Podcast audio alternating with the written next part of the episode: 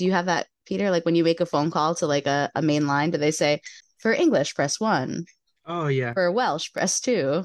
Yeah, it's for Simreg. Like, it's a hard case on Cymraeg. Very close.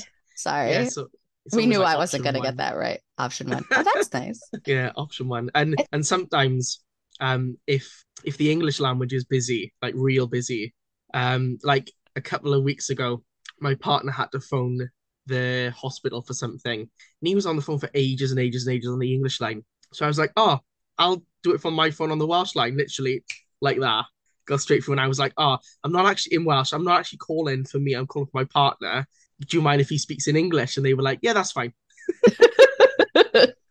that's funny. Bilingualism pays. Anyway, hail and welcome everybody to Circle Talk, a podcast for seekers, initiates, and the curious by four Alexandrian witches with endless different opinions. We are your hosts. Hi, I'm James, a high priest and coven leader from just outside New Orleans, Louisiana. Hi, I'm G, a high priestess and coven leader from the New England area of the US. Hi, I'm Josie, a high priestess and coven leader near Melbourne, Australia. And hi, I'm Peter, your host, high priest, and coven leader from South Wales. So, we are a podcast where we talk about Alexandrian witchcraft and explore different opinions on how the Alexandrian tradition is practiced in various covens around the globe. We just want to remind you that while we're all initiates of the Alexandrian tradition, we only speak for ourselves and not for the tradition as a whole, which, if you've been listening for any amount of time now, you know is an impossible thing to do. This is episode 24. You may want to take a moment to pause and go back to listen to our introductory episodes, episode zero introductions, and episode one definitions, or check them out after you enjoy this one. In this episode, we want to delve a little deeper into the practices that could be found in British traditional witchcraft covens and possible reasons as to why they're done, including the practice of being skyclad, why the group mind or group egregore is important, and anything else that pops up during the course of our amazing discussions. So, as I just kind of said, if you've been listening to us for a while, you know that skyclad, air quotes, doesn't actually mean just being naked. It's more than that it can be seen as a trigger to your mind and your body that something special, something magical is about to happen.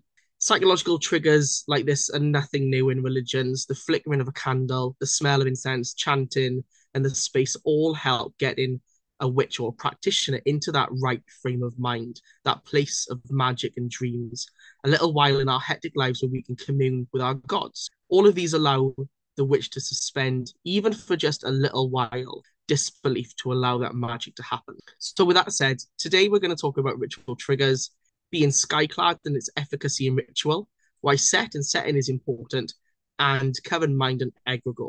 So, all right, high five, let's get on the broom and go, witches. So, let's just dive straight in and let's talk about some ritual triggers. What are ritual triggers? What do we all see as being ritual triggers? I know I've just mentioned a couple, but do we want to start off with maybe talking about ritual triggers that we have building up to ritual or in ritual? So, um, it, I would be remiss to not mention incense, the most popular one, which you yeah. mentioned, and. Mm-hmm. There's some people who just manage to light so much incense that their whole home smells like a pagan store, like a metaphysical shop. I'm always very jealous because I walk in and I instantly feel very chill, like calm, happy um, when I instantly yeah. get that smell. Another big one for us is there's a couple songs that we play while we're lighting up temple, while we're getting the candles lit. Um, and we, as we talked before, we play music in our ritual, and there's two different songs that we play for the circle casting. So those are very effective ritual triggers triggers because they are on every single time. So they work really well for us it's really just anything that's going to click you into that ritual mindset. Definitely incense is a big one for mm. me. So definitely also sound, like the ringing of chimes, drum, maybe bells, any of these things. Drumming's a big one actually in a lot of rituals I've been in. And so it, for me, it's one of my personal kind of really triggers for sure. I think it can be any devotional or routine that you've set up ahead of time, whether that's your purification process, set of exercises you do, um, but also little things like you said, incense, various sounds, etc. So a whole host of purposefully designed environmental aspects. I know we're going to talk about what we wear later, but some certain pieces of jewelry, when I put them on, I feel special. it's like your special event jewelry. Um, and so some of that can sometimes just even the that preparation process, um, the routine of pouring the wine in the chalice, getting out salts, um, laying out the cakes, getting like those kinds of things just start to because they're routine and it's kind of a feeling of like I know what I'm doing in this thing. It's almost mindless. I can sort of let start to let go of things can be really helpful. My Gardnerian initiator calls uh, similar to putting the, the jewelry on, but the getting yourself done up for ritual, putting your witch face on. I usually call it because I like Eddie Izzard um, getting tarted up for ritual, but that's not as not as nice sounding.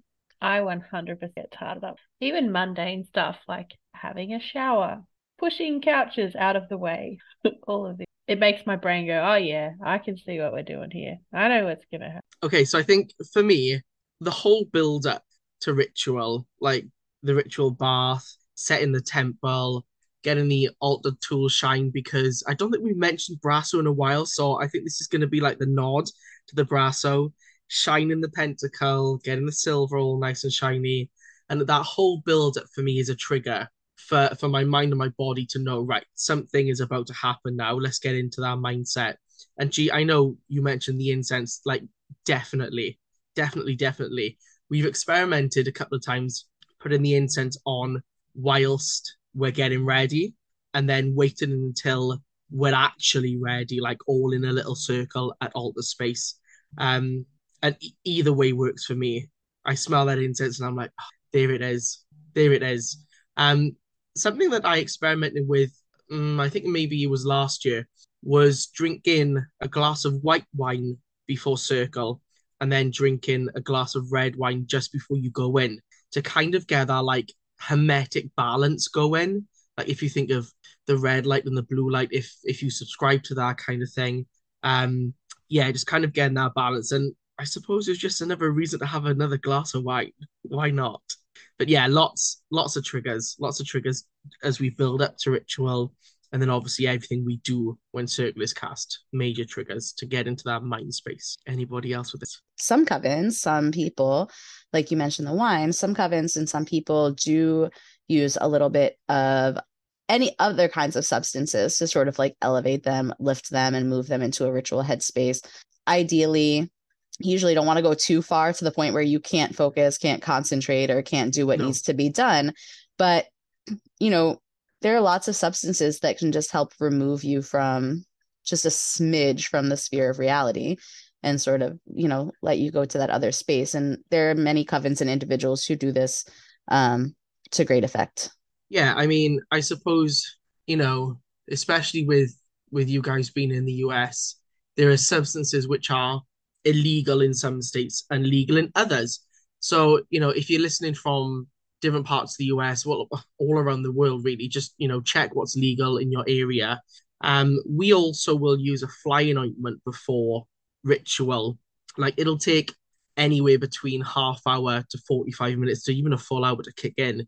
But the flying ointment is, I'm like 100% certain I've mentioned this in previous podcasts as well, but it's basically a combination of herbs such as henbane and belladonna which yes before anybody starts like oh my god they're poisonous. Yes they are poisonous but alcohol is also a poison and the poison is in the dose. If you're gonna take a lot of flying ointment and when i say take you smear it over your body if you're gonna use a lot of it then yeah you're gonna get nasty symptoms which come up you know nausea feeling dizzy feeling sick. But just that right amount like a like a thumbnail amount spread over a large surface area will mean that those alkaloids can be better absorbed into the body. And it just it just takes that kind of that edge off as kind of like you were saying. I think when we talk about psychological triggers i think it's important to maybe have a quick discussion about is it is it just a placebo effect? Is it just uh well you know you're smelling something so so therefore this is going to happen. Now I come from the opinion of even if it is a placebo effect, if it has the desired outcome, then that's just fine. It's like when you give um, little children maybe sugar tablets and you te- and you say this is going to help your headache, and we know as adults, as parents, whatever, it's just a sugar tablet. You know, even if it helps them, then I think that's okay. And I think from a ritual setting and a ritual purpose, even if the, these are placebo effects, if it helps you get into that mind space where you can allow yourself to relax, to get into that state of mind, that frame of mind, then I'm all for it. I fall very heavily into that camp in terms of placebo. Um, I don't think it matters over much. I think it, it matters if you're going to charge people money for it, maybe.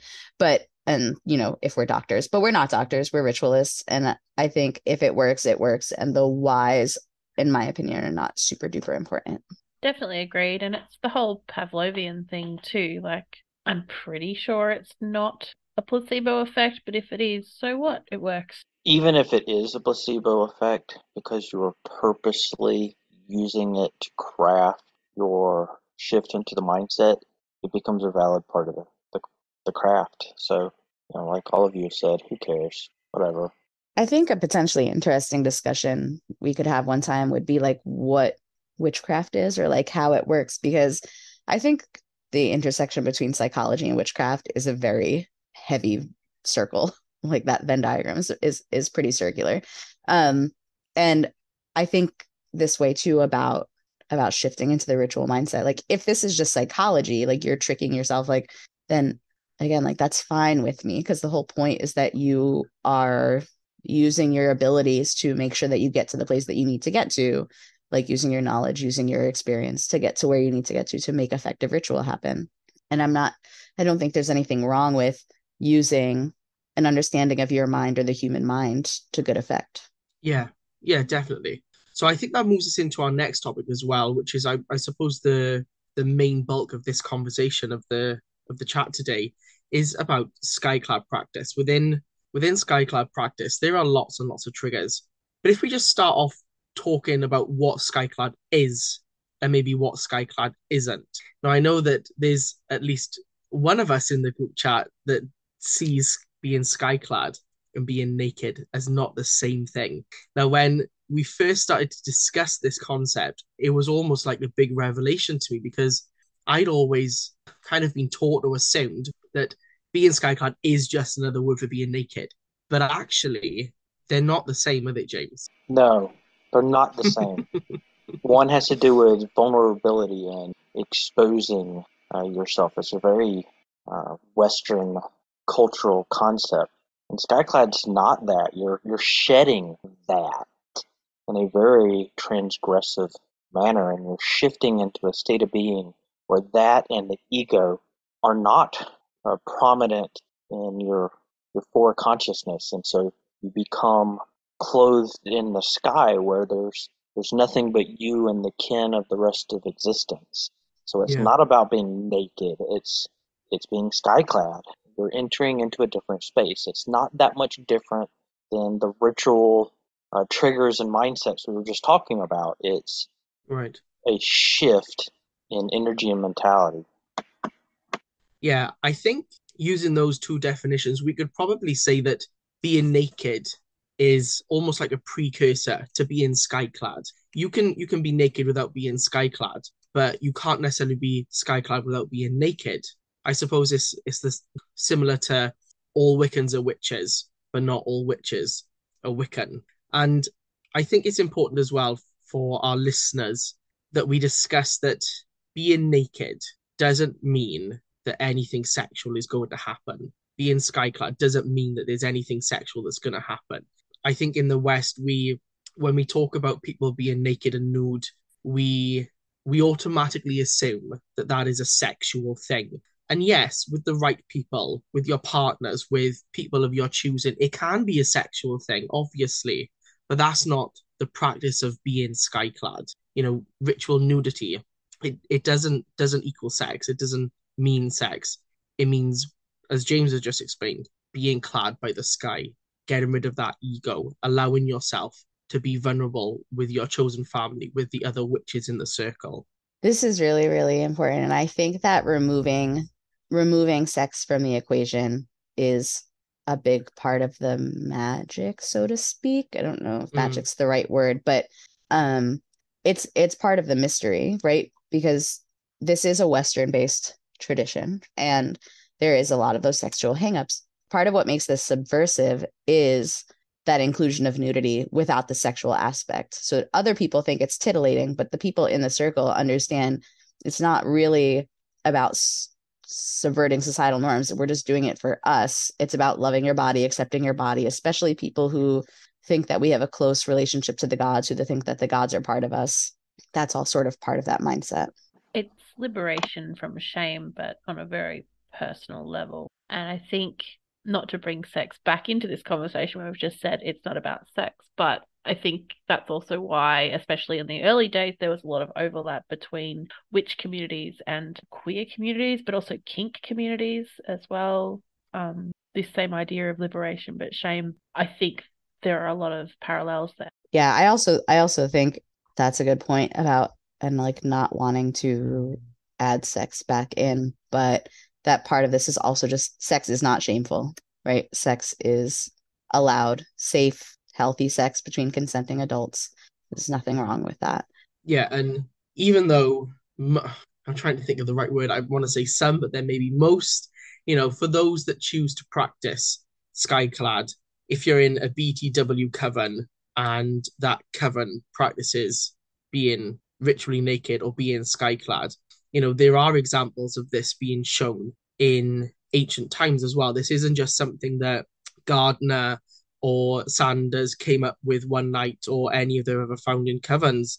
You know, if we look at examples of in ancient Greece where nudity was associated with with the perfection of the gods, those practitioners, whatever they practiced, were naked as the day they were born into this world in front of their gods. So therefore, I suppose we're also trying to get back to that state as well. And then if we really quickly talk about, you know, the spread of Christianity and the spread of other religions, any associations that were positive that were being uh, that were positive with being naked were replaced with sin and shame and you know that's that's not something that we do but you know there are examples that we can see of being naked and ritually naked as well in in ancient times. Did anybody want to add anything? Okay, cool. Let's move on. So then I suppose the next part of this discussion is why. Why do we practice Skyclad? What are the pros? What are the cons? Thinking about bearing in mind those ritual triggers as well. For me, practicing Skyclad, practicing ritual nakedness, um, as as again James already said, gets strips away that ego and you could all turn up the circle. Some of you might be in jeans and t-shirts. Some of you might be in shorts and vests. Some of you might turn up the circle in a in a full tuxedo. Like, wow, that would look amazing. I think maybe we should do ritual in tuxedos from now on. But as soon as you get naked and become skyclad, you're stripping away that ego. Like, I'm gonna, I'm just gonna say it. Naked bodies on the whole don't look really that nice. I don't think. You know, unless you are looking like a Greek Adonis and chiseled, like sometimes I catch myself in the mirror and I'm like, oh, look at you, you dirty thing. this is going south now. I apologize. Back to the conversation. But being naked allows you to be vulnerable and it allows that stripping of that ego. And you look at look at the other people, the other witches in the circle with you, and you're all as naked as the day you were born. And and that is a that levels the playing field. It doesn't matter what social stat- status you hold. It doesn't matter how much money your household or you has. It doesn't matter about the car you drive. What matters is that you're all at that same level playing field. Look, I know we're all going to list some reasons and, and dig into this. I just have to say, having practiced a rogue tradition and a skyclad tradition, it is so much more comfortable. Oh, definitely. I, I, I live in Louisiana. I've practiced in South uh, in North Carolina. I've practiced in Georgia, and it's just way way more comfortable, especially when ritual turns ecstatic. I suppose even just from a safety point of view, if you've got naked flames everywhere, apart from singeing your skin, singeing the hairs on your body, if you're wearing robes, you know there is there is a fire risk there. I mean, I also think that I've mentioned this in other in other podcasts that we don't have an extinguisher or a fire blanket in Circle. We should, and I know we should. And I and I, she's shaking her head. because it was Gina that mentioned this, I think, before about you have to have a fire extinguisher or fire blanket. We don't yet, but my point is, is that if you're wearing robes and you're around open naked flames, naked flames, then there is a chance that you could catch on fire. And I've said this before, but we don't want to restart the burning times. Air quotes. The first rule of Witch Club is don't burn the witch. For sure. I, I was nodding enthusiastically uh, in an Australian way, um, along with your "It's too hot for robes" spiel, James. Um, and like it's good. There's no laundry. Like it's just practical. So to provide not really a count, I don't want to say a counterpoint, but I come from a line that practices robe most of the time. And I suspect that the reason that we practice robed most of the time is there's a really, really tight intermingling with ceremonial magic with what we do. And so I think there's just been some like cultural crossover where ceremonial magicians like to have all the robes and all the bling. Um, so we practice robed most of the time. And I agree about choosing your outfits carefully. My high priest wears these long draping sleeves and it really bothers me. Um, and he's aware of this fact because I think he's a danger to himself and others. You don't want to choose, and if you're going to outer court rituals or you're going to open rituals, this is probably good for you to hear because, like, make sure that you buy or make a robe out of like less flammable material, right? Don't like check for stuff like that. Um, you want things that you're not tripping over. Like you want things that are like comfortable. Yes, loose and flowy, but not so loose and flowy that you can't keep track of where it is or where it's going.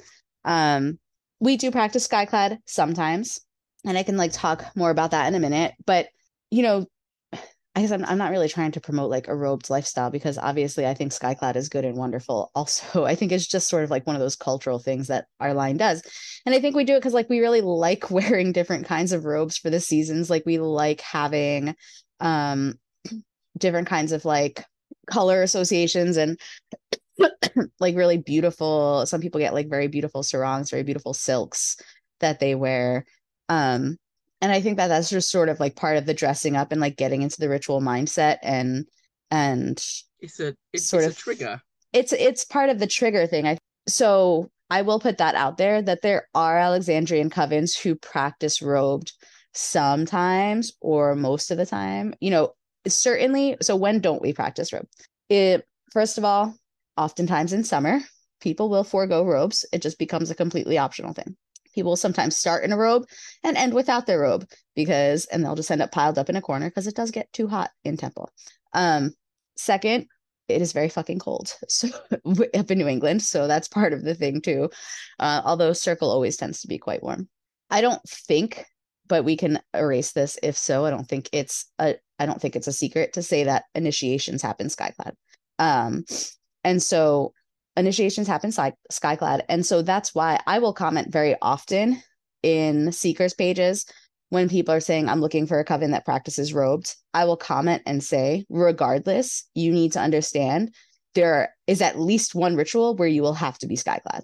And so like you need to come to terms and come a comfort level with skyclad practice because even if it's not something you do all the time with your coven, you're going to do it at least once and most likely many more times than once.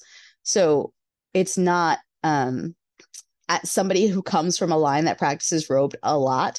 I am here to tell you it is not a viable option. I don't I'm pretty sure to find a coven that you never have to be skyclad in, right? Or or where it happens so infrequently that like you really don't ever have to even think about it because I don't think that's realistic. So if that's something that you're looking for as a seeker, um, I just want you to know there are covens that wear robes sometimes, maybe even just in the winter. There are covens that never wear robes, but there are always going to be rituals where you have to be skyclad. That is unavoidable. Um, that is like a key part of the tradition, and it just is a matter of frequency, I guess. No, I, I I'm I get where you come from. My first Alexandrian coven was mostly robed most of the time. Yeah. That is not the case with the second or the Gardnerian Coven. Definitely not we, the Gardnerians. We we I had to own robes, but I have never worn them. Which you'll never ever use. I think they're there to say I have them. They're for decoration. Yeah. I always um I always like go from one end to the other when it when we're talking about skyclad practice and robe practice because, and this might sound odd, but when when I'm robed, when I'm wearing robes, I feel pagan. When I'm skyclad and naked, I feel like a witch. I feel I feel Wiccan. We very rarely, as a group of initiates, and I'm speaking personally now, we very rarely do outside workings.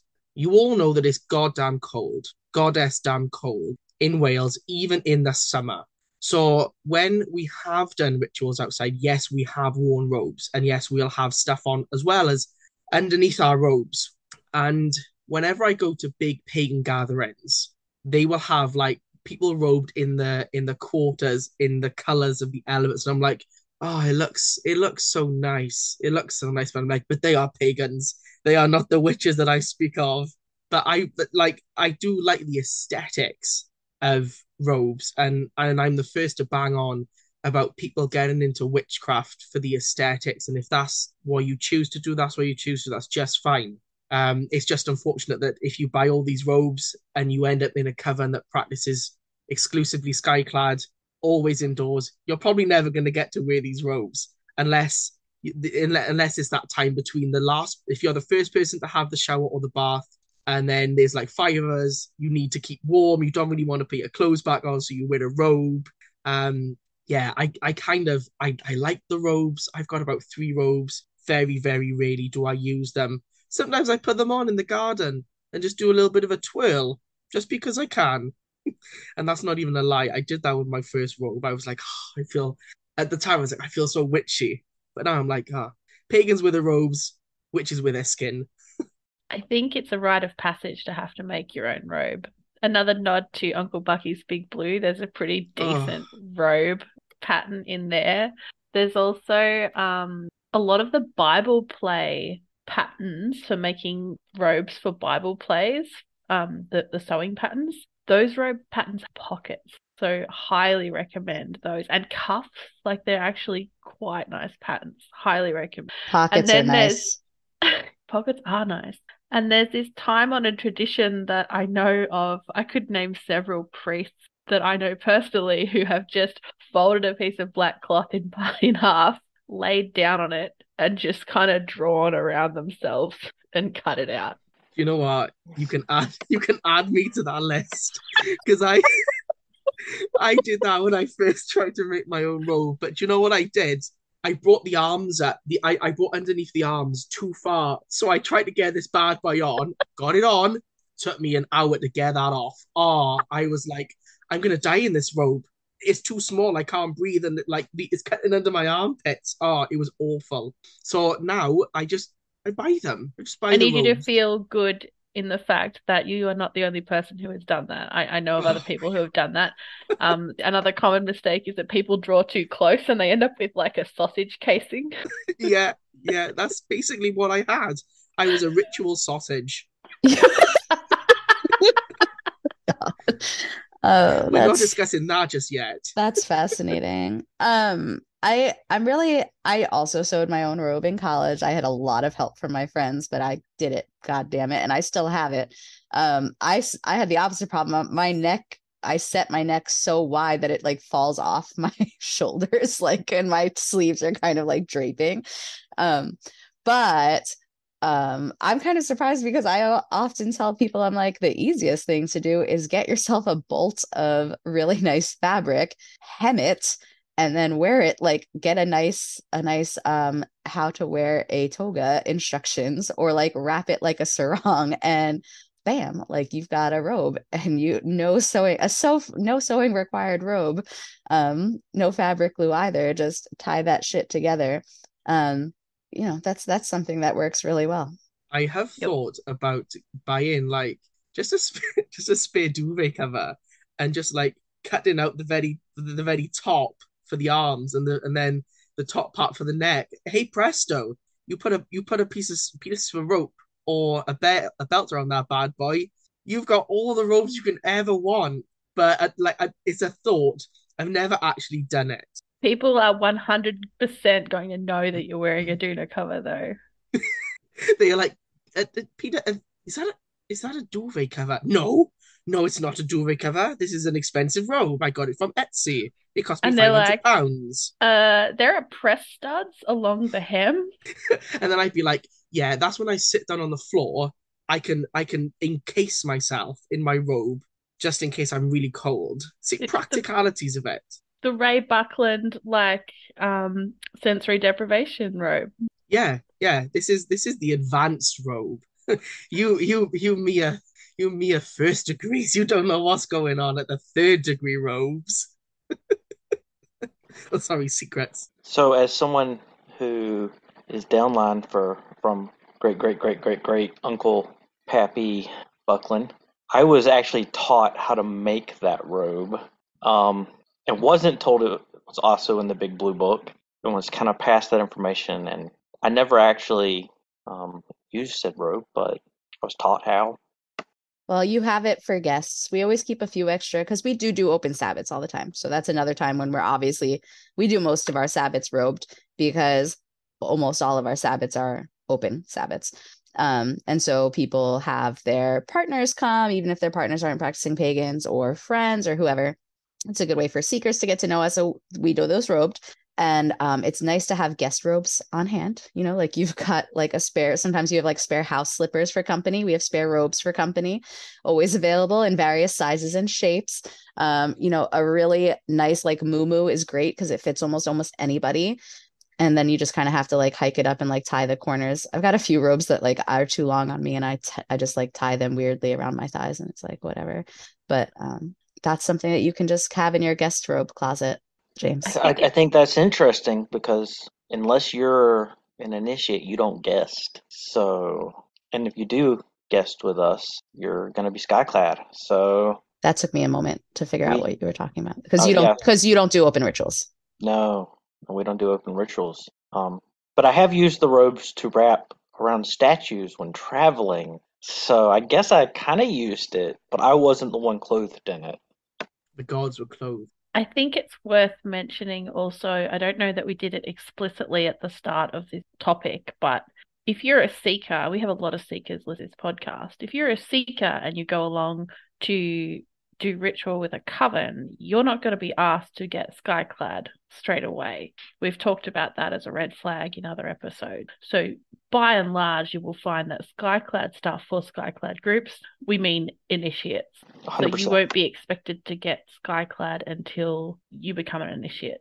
Absolutely. That's that is the case 99% of the time. I have heard stories of of covens who do skyclad with their outer court. It is never something that should happen in the initial few meetings, certainly. Um it skyclad is is not something that you should be asked to do until there's a trust and you know some kind of a, a a relationship between you and the coven where you can trust them and be vulnerable with them which is obviously not going to happen in the first few meetings. I think if you're if you're asked to do it at a point where you still feel like you don't trust these people to be then it's it's not the time. Because the other piece about being skyclad is nobody absolutely fucking nobody is going to make a comment about your body nobody absolutely fucking nobody is going to make a comment about what you see what you look like what you feel like like not at all. It's not done.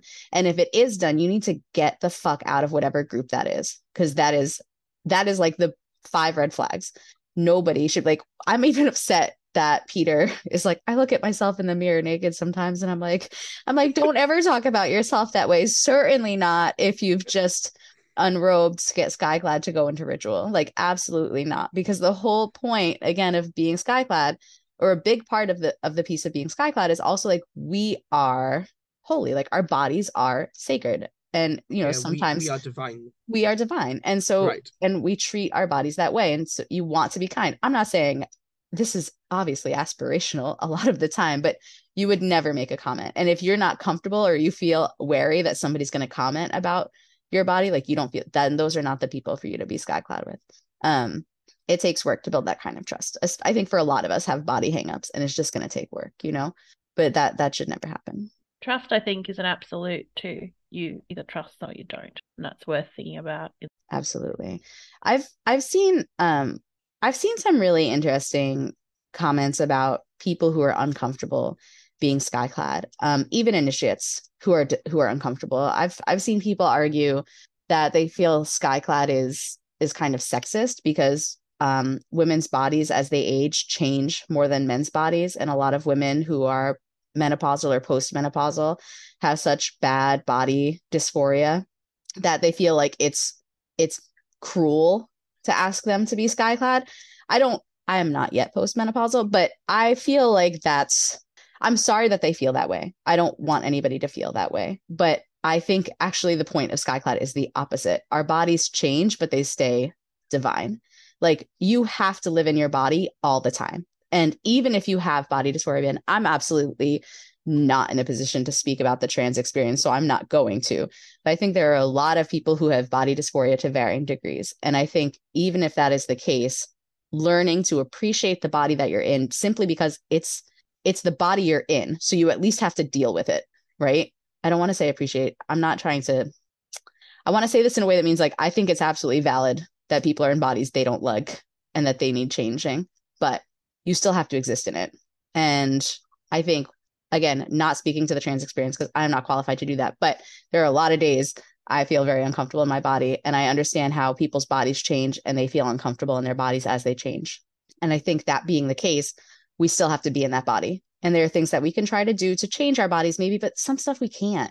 And it's still divine. It's still, I still have to be here in it. And so I need to learn how to be comfortable with it and see it that way. Is that all making sense? Like, because I don't want to, I don't want to downplay people's experiences and feelings, but I also want to say it's important that people come to come to a place of acceptance with their body again for in a cisgendered experiential way. I am not qualified to speak on transgender experiences. I, I understand what you're saying, and I, I I I hear it, and I understand people not being comfortable. Um, not being comfortable is part of the point. Um, however, I have not heard the idea of some people feeling that it is sexist before. I don't have immediate uh, thoughts that I can articulate on that. I need to sit with that um, because I don't want to run off with some bias, etc., or my perspective only. So I want to spend time and see if I can't educate myself and see from their perspective. So yeah, I hear what you're saying. I get it, but I'm I'm not ready to jump on that conversation just because first I've heard it. Yeah, so I I do want to say I'm not saying this. I I maybe I did this like in the way that news is like Twitter's blowing up and like five people on Twitter have said a thing. Um, I've seen like a handful of comments over all of the time that I spend on the internet, which is a disgusting amount of time. So I, I'm not saying that this is like a very common perspective. I think some people are having this experience and um, that is their experience because they're really struggling in their situation. I don't personally find Skyclad to be um, sexist. I think the idea behind Skyclad is liberating. However, I'm just I'm just pointing that out as a means of getting to the idea that people are uncomfortable in their bodies because they don't like their bodies. They don't like the way their bodies are changing. They've gained weight. They've lo- lost weight. They're aging. Things are shifting. Whatever, and that's really difficult then to be comfortable being skyclad as those things are happening. However, yes, discomfort can be part of the experience. And also, I think it's really key that people learn to accept and live in their bodies um, because our bodies aren't going anywhere. And there's a lot of things, a lot of ways that our bodies change as we age that we can't do anything about. I guess is what I'm trying to get at. Understood. I don't know about you guys, but questions and uh, like nervousness about skyclad stuff seems to be one of the biggest things that comes up with people who come seeking or, or asking questions about Wicca. And it ends up being the smallest deal of all the things that, mm. that people end up having to deal with. Um, I think there's a lot of cultural stuff attached to it. Just speaking to your comments about sexism, and, and I don't know that it's sexist, but it's given me a lot to think about about women's bodies. I know one of the most frequently asked things that comes up, and Thorn Mooney has spoken to this, and I think she writes about it in her book as well. Um, people who have uteruses and get periods um, worry about, you know, what do I do if I get my period? People who, people with penises worry, you know, what will happen if I get an erection in a circle. Um, I've seen that post a lot online actually. So people have genuine hangups and concerns about their bodies, and they're completely valid. And they're things that it's just part of the process and part of working through. And you either you work through it or you don't. And I know that sounds overly simple and I am being overly simple, but it's not the biggest thing that you'll end up having to deal with. It's actually no. I would agree with that. And I would say, like, you should be comfortable with your coven to say, I'm a person who menstruates. What do I do if I'm menstruating or if I'm on my period during coven time? Like, what what it, what does the coven do around that? Like, do you have because in our coven, if we're practicing skyclad, usually people can wear a sarong around their waist if that just makes them feel a little bit more comfortable. Um, if people need to wear underwear for whatever reason, then and they can do that or and or like wear a sarong. Like we are um open to making those kinds of accommodations, you know, for certain periods. If a person who has a penis does get an erection in circle, I like to just answer that FAQ. I mean, you can ask your coven, and I think you should. I will say it's just not a big deal because it's just a thing that happens to people and then it goes away. I mean, I don't have a penis, but that's been my understanding of the situation. Nobody, I've never had anybody in circle point and laugh or make a comment or say anything. I've never seen that. I don't think I ever would. If I did ever see it, I would lay into that person and they would pretty much be out the door. Um, so that's just like to answer those because I agree those are the two most commonly asked questions. Um, and I'll be I'll be like explicit. You know, we you can you don't have to if you're not comfortable, but if you're a person who has their period, you can absolutely wear a tampon in circle. That's perfectly acceptable. But if you don't like to wear tampons, like there are other options, right? So I mean, all of these things are and nobody's going to notice it's candlelit. like there's just not um so I know I'm being explicit, but I also think like that's part of this is like we need to be explicit about what our bodies do and talk about them. Yeah. And uh, to all the seekers out there, especially if you're a seeker who has been in a circle robed and you got something out of that and you noticed that it was a sacred space, times that feeling by about a thousand, and you're getting close to what it feels like to be in a circle with people you trust entirely. Entirely. And if you don't, like if you didn't, you wouldn't be there. If you didn't trust people entirely, you would be standing there and they wouldn't have invited you to this place. I've um I've got a couple of comments just as as you guys were talking, I was, you know, kind of thinking with regards to like the sexism part. I think the fact that we can all be different ages and at different periods and stages of our lives encircled together, taking away how I'm trying to not to be insensitive here, but taking away how that person feels, it is it is a beautiful thing. There's a lot of beauty in witchcraft and ritual and magic and Wicca, and being able to see those those different stages of life in a physical embodiment, I think is quite a beautiful thing. But obviously, that doesn't detract from how somebody feels. If if, if you feel uncomfortable, you feel uncomfortable. What I'm trying to say is seeing different people at different stages of their lives in a circle full of witches that you trust is a is a beautiful thing. Sometimes we talk about people doing work and people love to talk about shadow work and i think shadow work is just cleaning up your shit and like seeing a therapist and working through your stuff. But if you have an anxiety disorder or you have any kind of thing where you constantly feel like people are looking at you or like you think your friends must hate you or like you're always checking in like hey are you mad at me? I just wanted to check because um it it becomes really important work to learn to ask yourself the question is this coming from inside me or is this coming externally because so much of our discomfort comes internally and so if you're uncomfortable in ritual it's really important to ask yourself the question like if you're uncomfortable being skyclad acting skyclad being nude it becomes really important to ask yourself the question Am I uncomfortable because I am uncomfortable with my body? And this is an internal hangup that I really need to work through. I'm not saying it's easy, but just recognizing that's internal or is this coming external like somebody has said or done something that has made me feel judged? And i do think it's really important to think through that. And you know if you're like i feel like everybody's watching me take a moment and literally look at everybody and just check yourself. Are they? If all eyes are on you then i understand why you feel uncomfortable. But sometimes it feels like everybody's looking at you. And when you look around the room you're like zero people are looking at me. Actually everybody's eyes are on the center of the circle or everybody's eyes are on the high priestess or like whatever. Um learning to do that it's not easy. It doesn't mean the thoughts are going to stop popping up. They keep coming but you just learn how to address them in the moment um and try to check them. It's work. It's a lot of work. But i think that's really the only way to sort of deal with that is learning. That discomfort should be coming from inside of you. It should never be coming externally. If it's coming externally get out Yeah, and it's it's okay for seekers and even even initiates to ask these questions. Don't feel silly about wanting to ask these questions. As coven leaders, like like with the erection thing, like we've we've heard it so many times, or with with the like, what what do I do if if if I'm on my period? We've heard it so many times. You you're not going to be judged.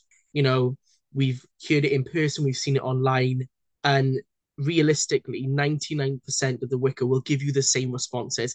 It's fine. Let it go down for the one thing. And if you need to wear something, that's also fine. You know, I've I've been in rituals where 99% of the witches have been naked and skyclad. And there are there are other people who feel more comfortable with with something on, like like a sarong or like like something else that's a little bit free flowing whatever makes you feel comfortable in that circle setting with perhaps i mean this was with people who um you know I, I, I didn't know everybody and if i was that person and i felt a bit uncomfortable then i would do what i needed to do to feel comfortable. In a more intimate coven setting i am completely comfortable with everybody there and i'm okay with with literally baring my naked body to everyone that's in that circle because i trust them. But don't for a minute think that you're you're going to be judged for asking these questions or we might laugh because that's not the case. If you've got a question to ask, we'd much prefer you to ask them than sit there biting your nails, getting anxious and getting worried of what an answer could be. Because Wicca is a earth is is based on the things that are happening here, our bodies and all the natural function of those bodies is normal and like should be taken as normal. And so that's to go to Peter's point. Like we've all been ask these questions. And you know if somebody by the time people become coven leaders ideally they're perfectly comfortable having these conversations because wicca is about the stuff that's happening here in many ways. And so that's all the natural functions of our bodies and the nature and everything. Yeah. And you know talking about sky skyclad practice it is written into at least a few wiccan texts one of one of the most famous being the charge of the goddess which is publicly available. You can search it up on Wikipedia. You type in Charge of the Goddess into um into Google or into any of the search because uh, the search tools are available. It talks about being naked in your rites, and I think for a lot of Wiccans and initiates, that is something that that we will quite often quote that the the goddess, you know, I, I, I put it in in air quotes because somebody wrote this you know we know it was it was Valiente and she took her inspiration from um Aradia Gospel of the Witches and and other sources. But she wrote that the goddess decreed that we should be naked in our rites and and and therefore skyclad. So you know it's it's also built into the texts that we use. And I think if we really quickly talk about if you want to start practicing skyclad and if you want to start practicing naked but you feel a bit silly what are the things that we can do in order to kind of remove ourselves from feeling a bit silly? I think one of the first things that you can do is is just to try and get it done. If you like it, great. If you don't, then fine. There are other ways of working. Security wise, you know, make sure that your curtains are not see through. If you're worried about that, maybe have blackout blinds. Make sure that the doors are closed and that the windows are closed if you're worried about people hearing you you know, just think think practically. If you're going to be chanting or if you're going to be naked, draw the curtains, close the doors, lock them if if need be. If you live with a family or a partner, maybe do it at the time when they're not around, so you feel less. Oh, somebody might somebody might see me or hear me, and then I might feel a bit silly. What what are what are your guys' tips on on this on this bit of the topic? I think planning ahead, big thing. Especially mm. if you're planning on working with more than one person. Um, I don't live with my working partner, and and we both have romantic partners of our own. So we need to plan ahead and make sure we have privacy to do these things. Yep, I would agree with that. Um, right now in the living space that I share with my partner, if I need to do ritual, he has to leave the house. So I'm often like, Hi, I have to kick you out of the house. Please find somewhere to go on Thursday. Like, will a friend take you in? Or can you go to your mother's or something? Um, and so that's a big part of it. Also, like setting up a routine around um, closing the curtains, making sure. So just like make that a part of your preparation r- routine as well. I'm going around the house clockwise. Maybe I'm closing all the windows, I'm closing all the curtains. I'm playing music. If you're worried about being overheard, find music that works for your ritual and play it loudly enough that you feel confident people are hearing your weirdo music um, and thinking, gosh, those people have strange tastes, and maybe just not hearing your chanting if you're self conscious about it. Um, those are those are like the little things that you know you can do. Um similarly like if you find yourself like in your first few skyclad rituals changing around other people and you're like eh, sometimes it's the disrobing process that feels like the worst for people. Um you can go into the bathroom you know or to ask can i go into the bathroom at least to just take everything off and then just come out naked? And it's like yeah that's yes that's fine. I'm fine with that. Um you know nobody has to watch there's something about watching somebody watching you disrobe that's just like Ugh um for a lot of people. So like you know think about things like that. Where can you go to change? What other thing can you put jewelry on that makes you feel a little bit more special and um more sky clad if you're doing this on your own more sky clad than naked for example? I can 100% speak to that that awkward feeling of of getting getting your clothes off. I remember my very first um one of my very first rituals obviously apart from apart from the initiation where we were taken to a different room and we got undressed in that room away from the rest of the coven away from the actual initiates because obviously at, the, at that point i'm not an initiate. But i remember one of my first rituals as an initiate i was like oh my god it's coming. Oh, oh, oh no oh no. So i i i think i remember getting undressed slowly so i didn't have to be the first person to be to be naked in in that in that setting. So I just like, oh, I'll just take off my t-shirt really slowly, take off my trousers really slowly. But I just remember the high priest just completely it, it, it was like in a flash and he was naked and I was like, oh, okay, fine, that's cool. I'm I'm I'm good to go. So then everything else came off. Um I'm gonna make a suggestion because this is obviously a very meaty discussion and hopefully the the listeners are enjoying this. Shall we shelf maybe talk maybe should should we talk about setting and setting an egregore at another time? I think because i'm really enjoying this part of the conversation and and i think the seekers and listeners will get a lot more out of this than if we were to just try and tag this on the end. Part two stand by. R2 stand by. Good good stuff. G you okay with that? Totally on board. Cool and i and i think oh no. well Josie's Josie had to be right back because there's a spider. There's a spider. And God only knows what that means in Australia. Shit. She's got the flamethrower out and she's fighting for it. We may never see her again. what about what about you, James? You've got any any tips or pills of wisdom about, you know, maybe feeling a little bit less anxious when you're when you're skyclad or naked? So so leading up to you you ritualize it.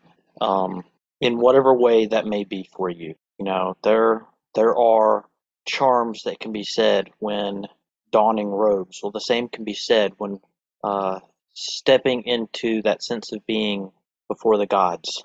There can be uh, almost like shedding of your skin work that can be done as you're leading into to to help kind of frame the mindset, and that's part of what we've, we've been talking about is making that that shift in the way you think about things. But but really, after the first time you've been skyclad, no one cares that you're not clothed, like at all. We don't have time to pay attention to it. We we have the work of the gods to focus on, and if we're doing that yeah. in any sense of well, whatever that may mean, then we are drunk in the spirit before them in such a way that you hardly notice. I find it more distracting to put robes on because it's so uncomfortable. But that's that's me personally.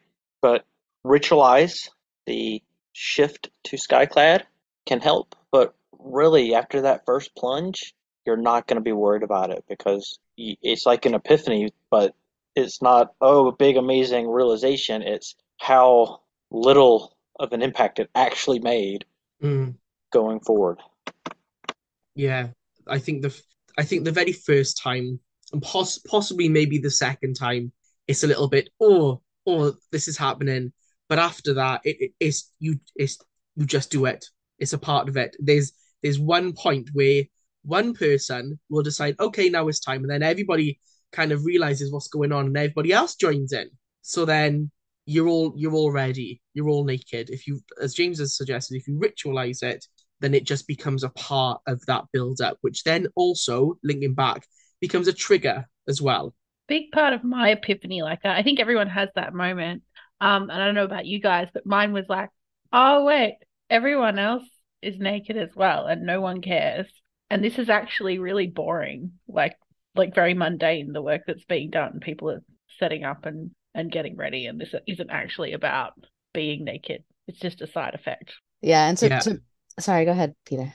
Yeah, I think like when Sanders, like especially Sanders and, and Gardner, were talking about what goes on inside of a witch circle, and they mentioned the fact that you know witches practice in their birth suit. It was very sensationalized, and you know, oh really? You you, you practice naked, and then when you come actually down to it, it's not that it's not that big a deal it's just something that we do. I think I think maybe the media thought that the, that we were putting on like naked Wiccan catwalks in the temple or or in circle, and like that just doesn't happen. It's it's actually when you boil it down, a, a, very boring part of it is just you just get naked and then you carry on with the work. We can do that if we want. I mean, uh, now that I've said it, I I actually I actually want to build a little catwalk in temple and a Wiccan catwalk on the catwalk. Meld with the energies of what's going on. And if everybody else, if if you feel anxious or worried about being skyclad in a group setting, maybe maybe wait. Maybe kind of do a Peter and just wait and, and dress slowly until everybody else is. And then you just kind of go along with what everybody else is doing. Like if you forget your ritual positions or ritual words or movements, just kind of have a quick glance. You know, I've sometimes when I'm really tired and I'm just kind of and I know I shouldn't, but I'm not in that right mindset. I'll be like, oh yeah, what is it? Okay, yeah. So so it's this elemental pentagram now instead of doing whatever. You know, it's okay to look around and go with the flow, go with the energy, meld with it, and not kind of work against it. And that's I don't wanna I don't wanna confuse that with, oh well if if you it would prefer not to be skyclad, then there is no other option but apart to be skyclad. No, that's not what I'm saying meld with the energies. And if you're a little bit anxious, just kind of wait and just go with it. And then if you're still really anxious, then you just you just say, you know, no one is going to say, well, you can't come into the circle then unless you're naked. No one's going to say that. You know, yeah, they were my points. Is there anything else that we want to discuss before we bring it to a close about Skyclad practice? Okay, I think that just about brings us to the end of this episode. So today we've mainly talked about two things. I know we promised you more, and and this is a promise from me. We will include those things in the next Circle Talk podcast. But today we've mainly spoken about ritual triggers and being skyclad and, and the pros and the cons and why we think there are possibly more pros than there are cons.